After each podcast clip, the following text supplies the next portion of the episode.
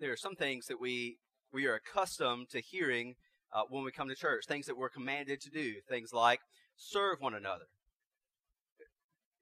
We're used to that. We're used to that. I think when we say serve one another, everybody nods their head, yes. So we need to grieve with one another. When there's one who is sad, we grieve with them.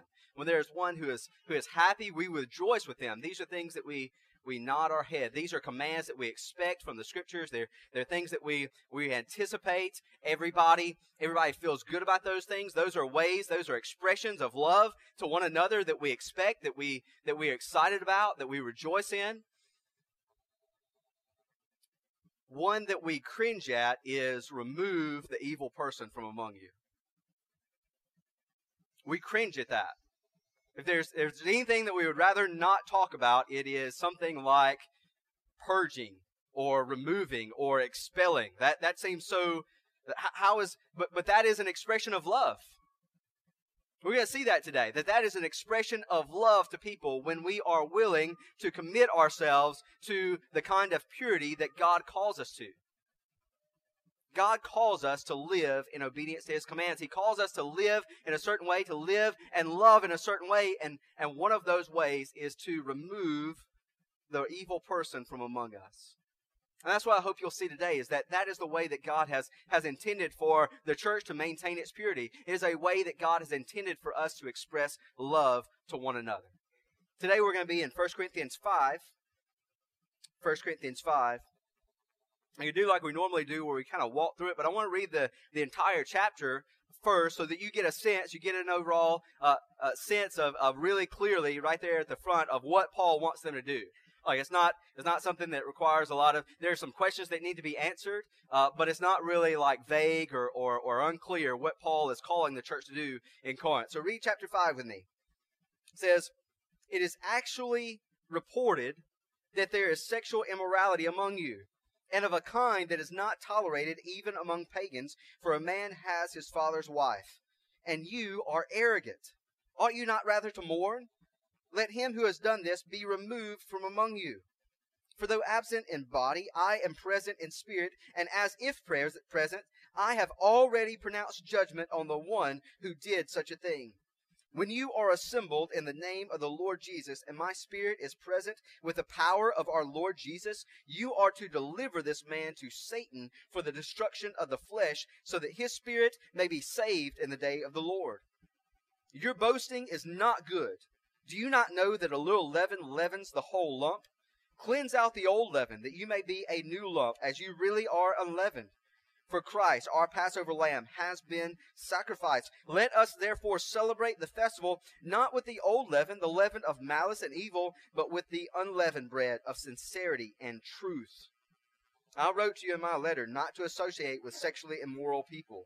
Not at all meaning the sexually immoral of this world, or the greedy and swindlers or idolaters, since then you would need to go out of the world. But now I am writing to you not to associate with anyone who bears the name of brother if he is guilty of sexual immorality or greed, or is an idolater, reviler, drunkard, or swindler, not even to eat with such a one. For what have I to do with judging outsiders? Is it not those inside the church whom you are to judge? God judges those outside. Purge the evil person from among you."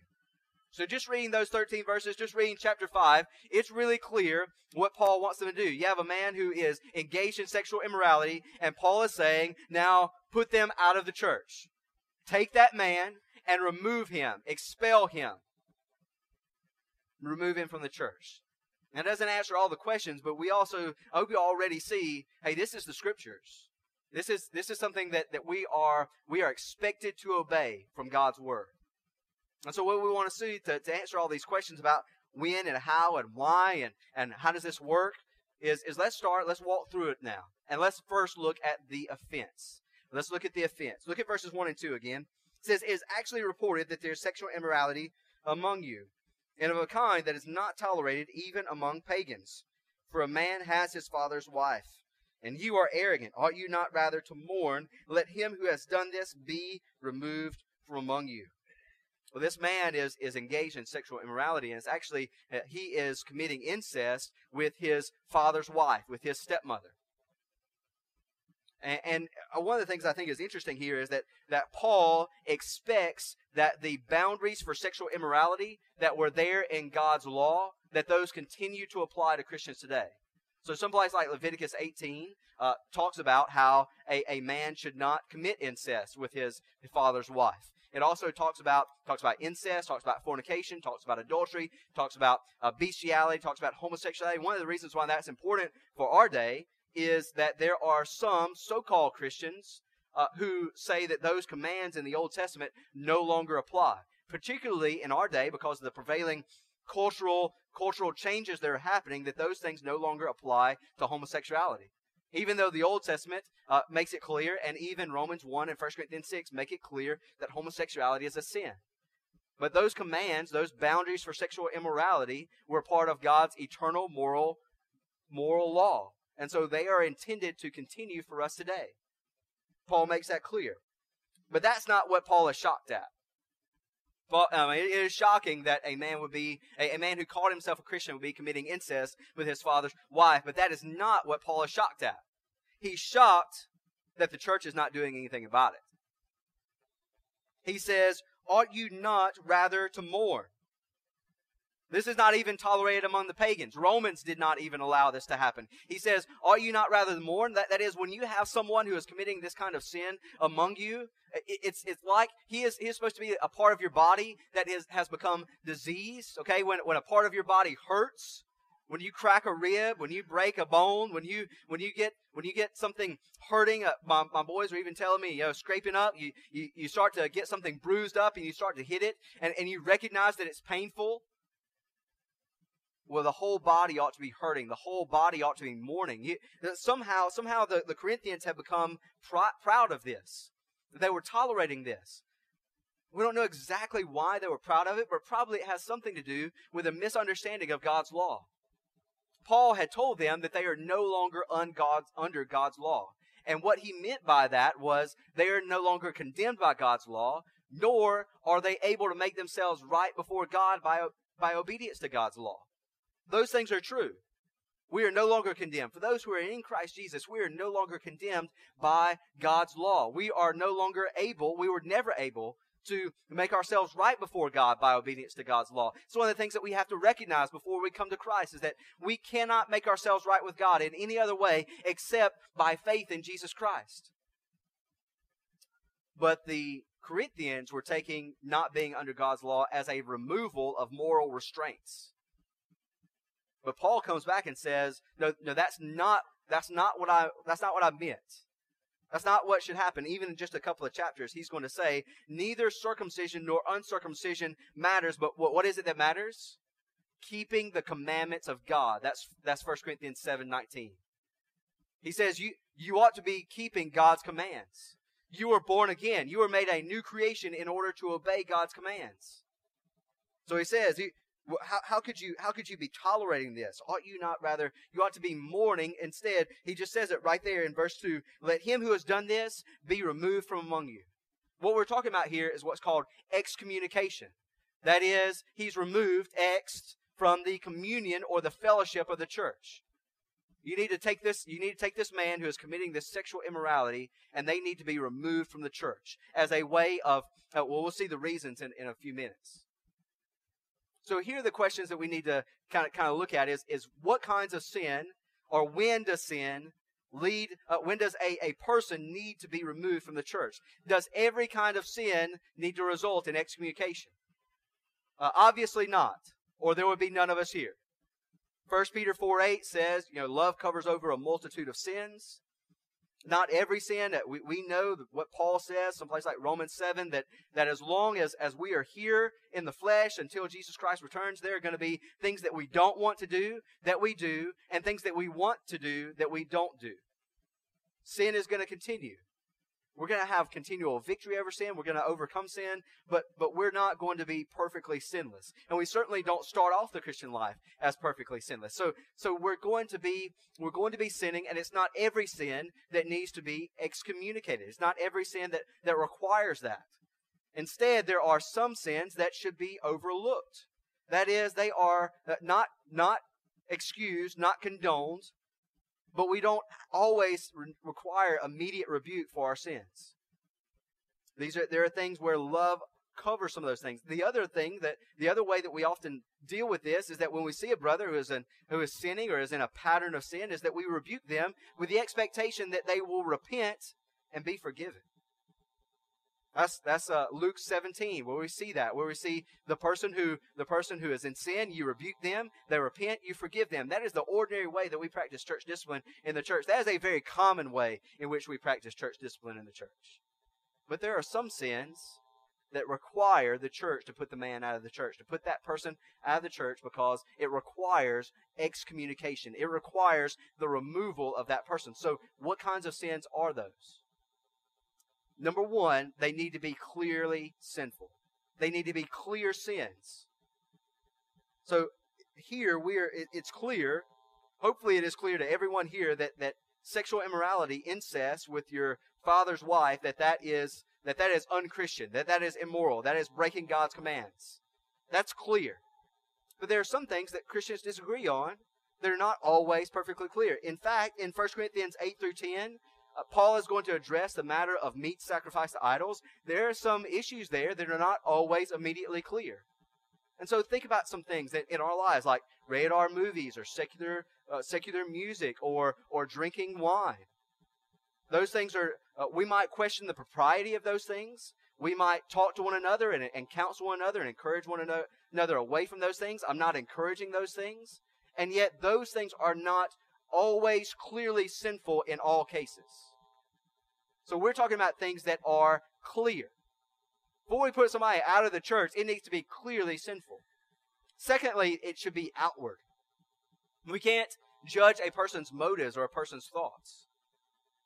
Jesus makes it clear to us that even sins in our desires and our thoughts, those things are genuinely sinful, but we cannot judge people's angry thoughts. A person has continually angry tirades. If they cuss people out all the time, or if they start to yell at people, then yes, that becomes a pattern of sin that needs to be dealt with. But we're not judging people's angry thoughts or greedy thoughts or lustful thoughts. We judge their actions. We look at what they do. This is implied when Jesus talks about in Matthew 18 about having 2 or 3 witnesses. It needs to be something that can be observed. We're not going to look at people and say, "Oh, you kind of have a proud look on your face. I think we're going to bring you forward to the church today." You know, those are not the kinds of things that happen. Okay, it needs to be something that is outward. Okay, it also needs to be something that is serious. Now, I know that if we begin to talk about serious sins, that all of a sudden there is this idea. That has a lot of truth in it, that all sins are the same. I think we need to clarify that. All sins deserve God's judgment. So that's what James is talking about in James 2:10. A person who fails at one point of the law is held accountable for all of it. That's also what Jesus is making clear in the Sermon on the Mount. He says that the Pharisees thought that only as long as they were exterior, they were pure on the exterior, as long as they didn't murder anyone or commit adultery on the outside, that they were free and clear. They were not sinners. Jesus makes it clear that even if you are angry with a person or looking lustfully at a person, that you are liable to judgment. At the same time, saying that all sins deserve judgment is not the same thing as saying that all sins are the same. John 19:11, Jesus says to Pilate, he says, "You would have no power except that it was given to you, and the one who handed me into your hands committed the greater sin." Or just a couple weeks ago, we read from Ezekiel 23, and it was talking about the northern kingdom. The northern kingdom was pictured as one adulterous sister or fornicating sister. But the southern kingdom was even worse, because they saw how God judged the northern kingdom, but they didn't change. So Ezekiel says that their corruption was greater. So we're talking about serious sins.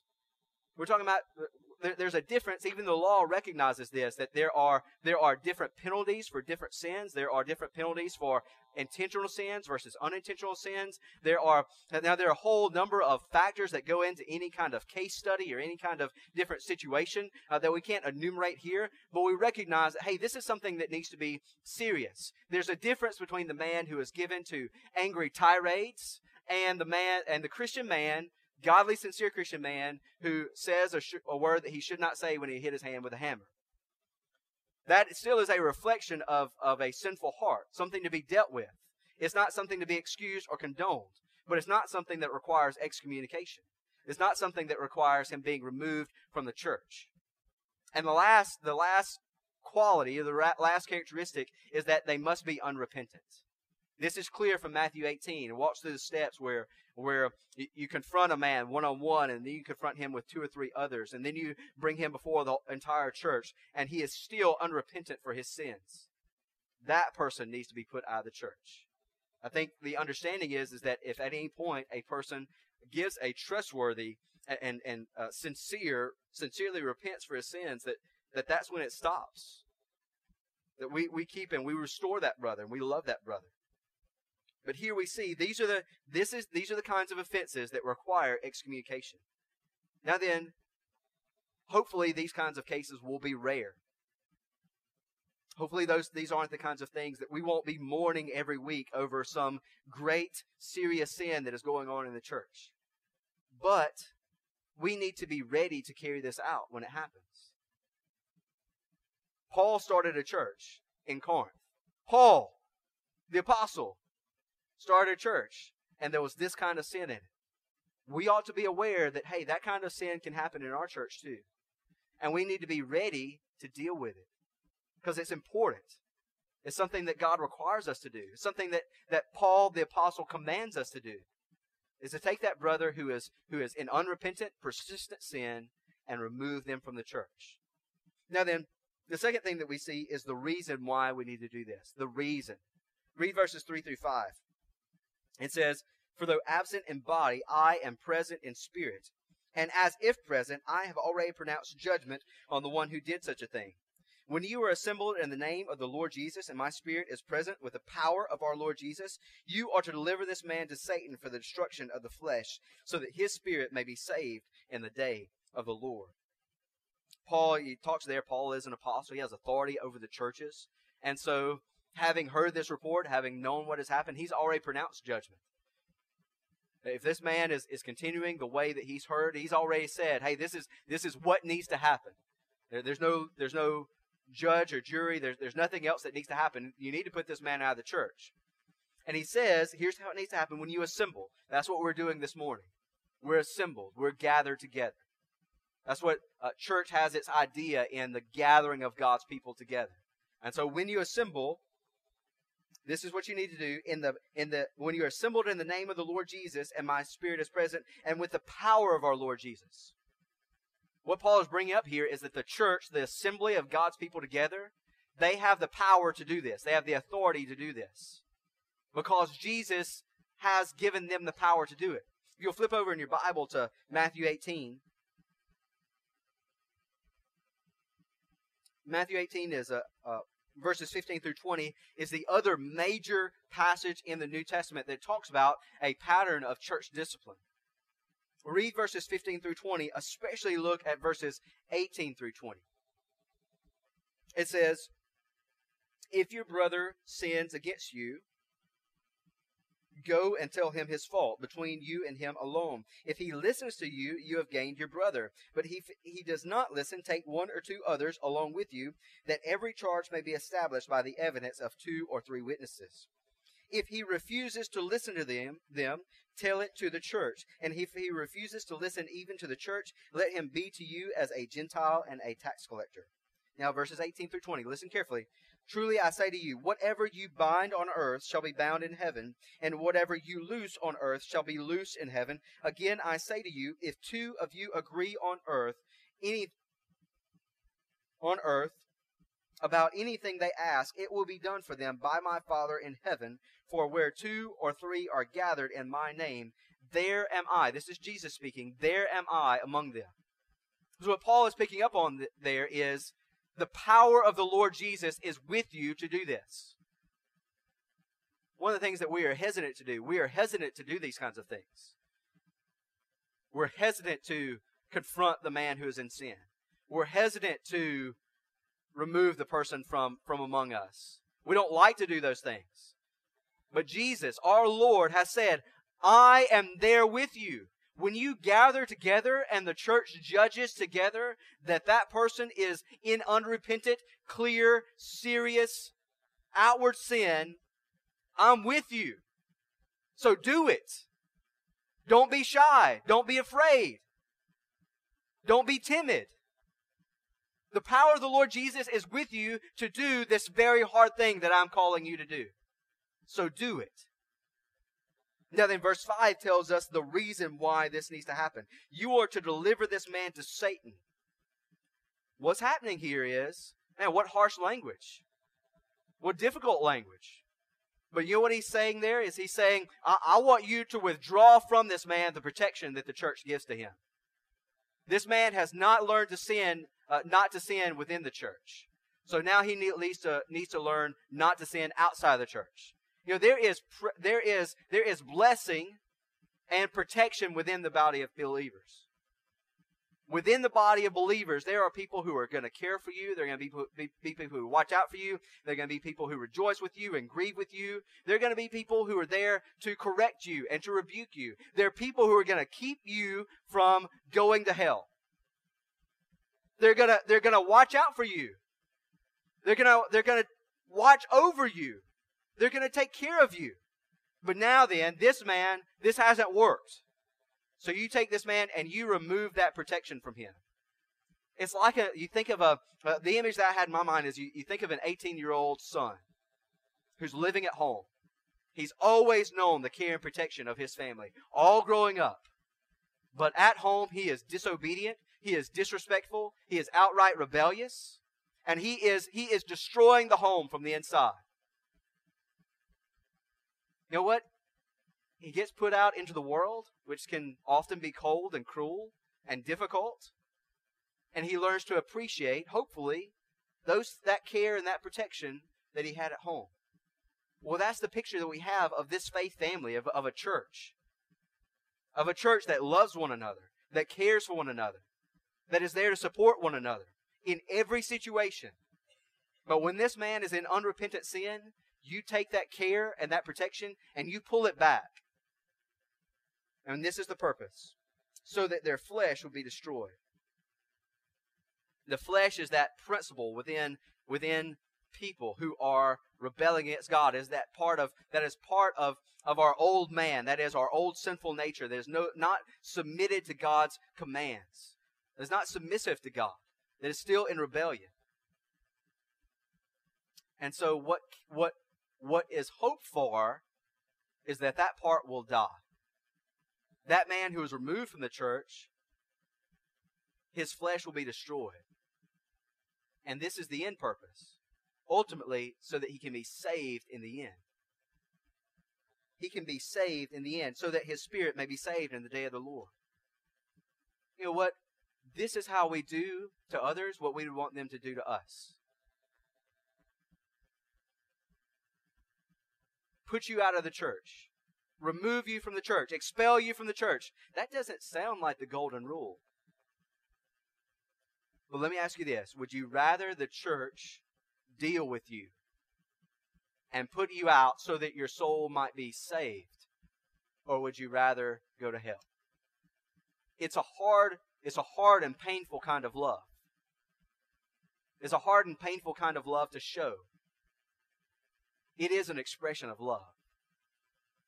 It is the desire to see you saved. And I just want you to think, consider that there might be many people in the church now who are still in the misery of their sins because the church has been unwilling to discipline those who are in it. There might even be people who would otherwise have come to know the Lord, except the church was just not willing to do the hard thing and love the hard way. That's what we're called to do. We're called to love not in a sentimental, not in a sappy, always happy kind of way. We want to rejoice when we rejoice. We're rejoicing this morning over three new brothers and sisters who are now a part of us. They're a part of our church. We rejoice with those who rejoice. We rejoice when any sinner repents, the same way that the Father rejoices. We also love you And that means we're willing to put you out, to remove the barrier of protection. We're willing to put you out there where Satan will have power over you, to teach you not to sin, to destroy the flesh. Let's be willing to do that in obedience to God's commands. Next, we see the sacrifice. Look at verses 6 through 8. The sacrifice. It says, your boasting is not good. Do you not know that a little leaven leavens the whole lump? Cleanse out the old leaven, that you may be a new lump, as you really are unleavened. For Christ, our Passover lamb, has been sacrificed. Let us therefore celebrate the festival, not with the old leaven, the leaven of malice and evil, but with the unleavened bread of sincerity and truth. I have some words there that we might not always all be familiar with, the whole idea of leaven. And hopefully I won't mess this up for our resident bread makers here.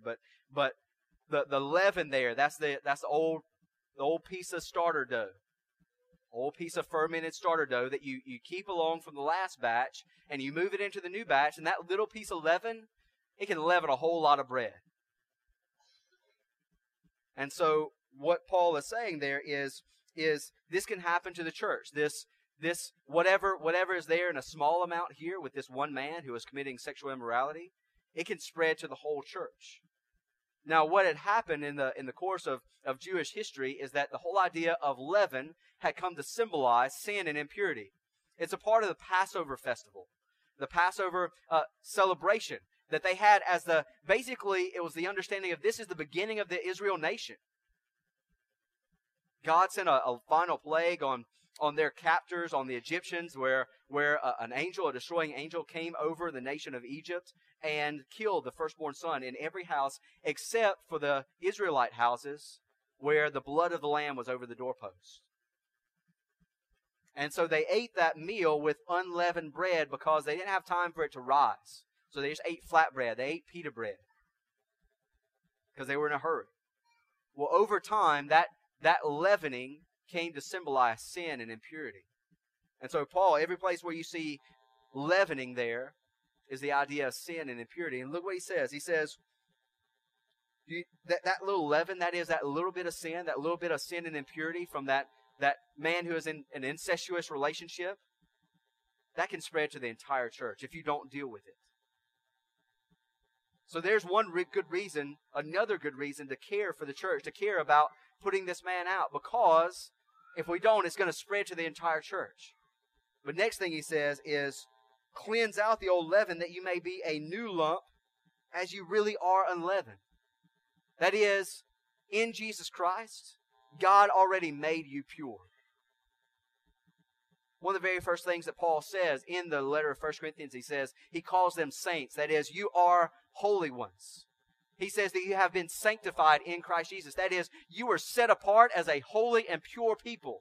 Now that you have been set apart, as you really are a holy and pure people, now live as a holy and pure people. That's what you really are. God made you that way. God in Jesus Christ made you a pure and holy people. Now live as a pure and holy people. And then he says in verse 7, middle of the verse, he says, for Christ, that this is the reason. This is the reason why we must strive for purity. For Christ, our Passover lamb, has been sacrificed. Let us therefore celebrate the festival, not with the old leaven, the leaven of malice and evil, but with the unleavened bread of sincerity and truth. He's saying there, Jesus Christ is our Passover lamb. He is the one who died in our place. In the Passover, in the Old Testament festival, it was the lamb was sacrificed, and it was put over the doorpost, and it was there to free them from slavery and to keep them from death. Well, that's where we were. We were enslaved to sin. All of us were enslaved to sin and destined for death. But Jesus Christ came and died in our place. He died for our sins. He died to make us a pure and holy people. He died to make us holy in His sight. That's what Jesus Christ did for sinners like you and me. That's what He did for everyone who would turn from their sins and trust in Jesus Christ. He made us His people. He made us pure. Though we were impure in many ways, though we were sinful, though we were corrupt, though we had disobeyed God's commands, in Jesus Christ, in our Passover Lamb, we are made a holy people before God. So now, how do you celebrate that? You don't celebrate it with sexual immorality. You don't celebrate it by continuing in sin. Instead, you celebrate the sacrifice of Jesus Christ for our sins by doing away with that sin and that impurity. He says, by removing the leaven of malice and evil and replacing it with the unleavened, that is, the pure bread of sincerity and truth. He that is sincerely and truly follow God's commands, sincerely and truly obey Jesus Christ. Jesus Christ did not die for our sins so that we would continue in sin. He died for our sins so that we might be forgiven of our sins and that the power of sin might be broken in our lives so that we might live as a pure people before Him. And so now, having been made alive with Him, as having been made pure in Him, let us live as a pure people. That's how we celebrate Jesus dying on the cross. By living for Him, by living as a pure people. Now then, if you'll look at verses 9 through 11, Paul has said these things, but now he needs, there is the clarification that needs to be made. The clarification. Look at verses 9 through 11. It says, I wrote to you in my letter not to associate with sexually immoral people, not at all meaning the sexually immoral of this world or the greedy and swindlers or idolaters, since then you would need to go out of the world. But now I am writing to you not to associate with anyone who bears the name of brother if he is guilty of sexual immorality or greed, or is an idolater, reviler, drunkard, or swindler, not even to eat with such a one. Now, evidently, Paul had written a letter to them before. Now, Jesus and the apostles all wrote and said things that are not recorded for us. And those things carried the power of God's word, but they were not recorded for us in the scriptures. They were not recorded for us in the scriptures because God did not intend for us to have those. What is preserved is what God intended to be preserved. And this word, the word of God, is sufficient for everything that we need for salvation and for a life of godliness. And so we have this letter here that we don't have, but Paul had written them before, and he said before, do not associate with, do not be in partnership with the sexually immoral. And he said, Here's what I didn't mean. I didn't mean the sexually immoral of this world.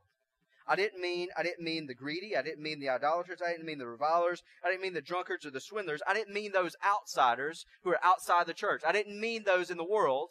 Then you wouldn't be able to buy groceries. You wouldn't be able to go to work. You wouldn't be able to live in your neighborhood. You'd have to go out of the world to get away from the sexually immoral and the greedy and the swindlers in this world. You would not be able to live here anymore.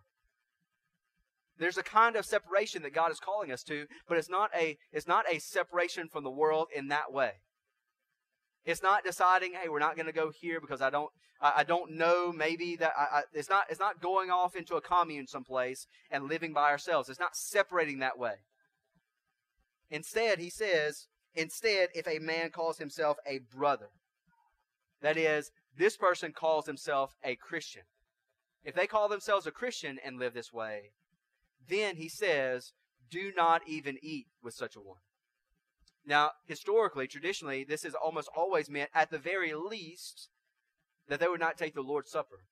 Because among other things, the Lord's Supper is a picture of our unity together, our fellowship together in the death and resurrection of Jesus Christ.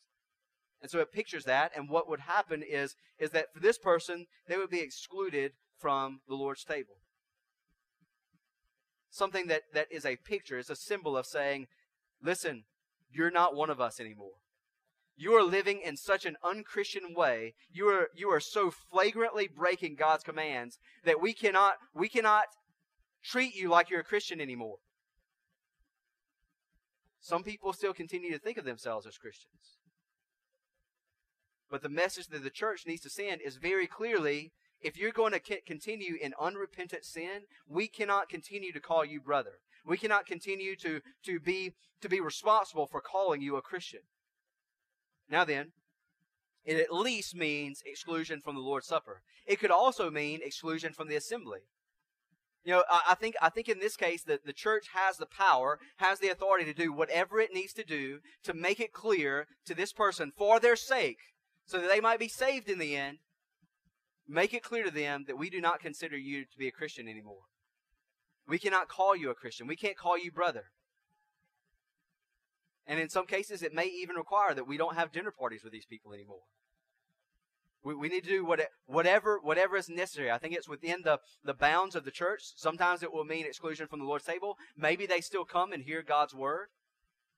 Maybe it means exclusion from the assembly. Maybe it means that we really have to take very, very clear statements. But whatever it is, we need to make it very clear. We're not associated with you anymore. We don't call you brother anymore. We don't call you a Christian anymore. And we're doing it so that they can come to know the Lord, so that they can be done with sin.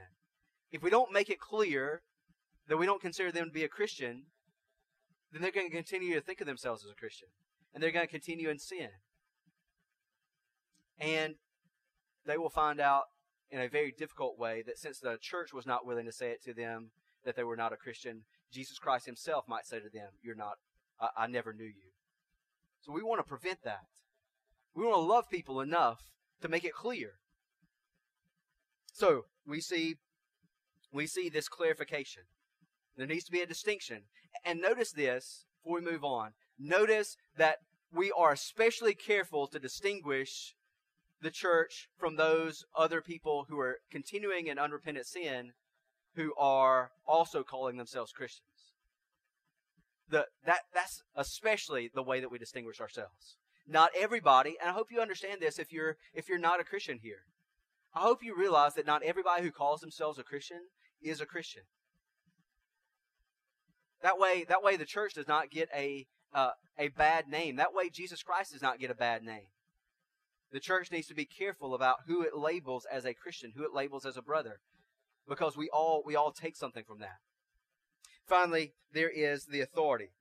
What kind of authority does the church have?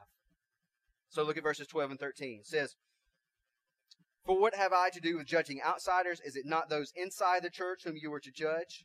God judges those outside. Purge the evil person from among you." Paul says we're not judges on society. That is, we do not have the power to execute judgment on anyone outside of the church. Paul, an apostle himself, does not have that power. And I think sometimes the church has become confused about that. It has become much more concerned with the purity on the outside of the church than the purity inside the church. But what did Jesus say? You are the salt of the earth. If the salt loses its saltiness, what good is it for, except to be thrown out? We need to be most concerned with the purity inside the church. Certainly we are warning the world about immorality that is out there, but we're most concerned with purity in the church. He says, the church, God judges those outside, but we have authority to judge those inside the church. You know, this is the basis for what we call church membership. Church membership is not a term that is found in the scriptures, but here is the concept. There is an identifiable body of people who are insiders. And think about it this way. Here is a person who is being formally removed from being among the people. They are formally removed from the church. How can you formally remove somebody from the church if you have not formally recognized them as being a part of the church? And so one of the reasons why we practice what we call church membership. We could call it insidership or something, but that kind of sounds strange. Okay? One of the reasons why we practice church membership is because we need to recognize who is a part of the church in order to disciple those who are within the church. And I want you to recognize that if you are delaying church membership, that you are restraining the church from discipling you as well as they might. And you kind of have this, you have something dangling out there where you could really end up ruining yourself, because the church can't do anything to help you. They can't do anything to heal you because you're not willing to come and be a part of the church. And so we have the idea of being a part of the church. Now then we see there that the final command is, and it's the command from from the Old Testament. It's a phrase that's found often in the book of Deuteronomy. Purge the evil person from among you. In the Old Testament, Israel was pictured as a holy people. They were intended to be a holy and pure people. And now Paul takes this that was applied to Israel in the Old Testament, and he applies it to the church now. And he says, you need to be a holy and pure people. Remove the evil person from among you. You know, as Christians, it requires us to talk about uncomfortable subjects. Some people knew that I was preaching about 1 Corinthians 5 today, and it made them uncomfortable. Okay? But we talk about uncomfortable things because we love people. We have difficult conversations with people because we love them. We're willing to go to a brother who is in a pattern of sin, and we're willing to rebuke him. We're really willing to correct him because we love him. We got to be willing to love one another that way. The world may not recognize that as love. It may be offensive to the world's sensibilities. It may be offensive to our sensibilities. But in obedience to God's commands, we hold one another accountable. And we're willing to discipline one another because we love them. We want to see them saved. This is how we celebrate the death of Jesus Christ. By being willing to love one another enough to speak hard things to one another. And love them to keep them all the way to the end. All the way to the return of Jesus Christ. So that their spirit may be saved on the day of Jesus Christ when Jesus Christ returns. It would be better for us to watch over one another now. And to sometimes do painful things than to have anyone lost on the day when Jesus Christ returns. So let's be faithful. Let's love one another the way that God has told us to love one another. Father, thank you for this difficult chapter of the Bible, of your word, that you have set it out so clearly for us that Jesus Christ is with us to watch out for one another, and to discipline one another, and hold one another accountable, so that all of us will be saved on the day of Jesus Christ. Please grant for those who are delaying belonging to the church, for those who are holding back, for those who are skeptical of authority and skeptical of accountability, that you would convince them in their hearts that this is something that needs to be taken care of. And that you would strengthen all of us so that in the day when this happens in our church, when it has to be dealt with, we would be ready to deal with it. For your glory, for the good of those who are disciplined, and for the purity of your church. In Jesus' name we pray. Amen.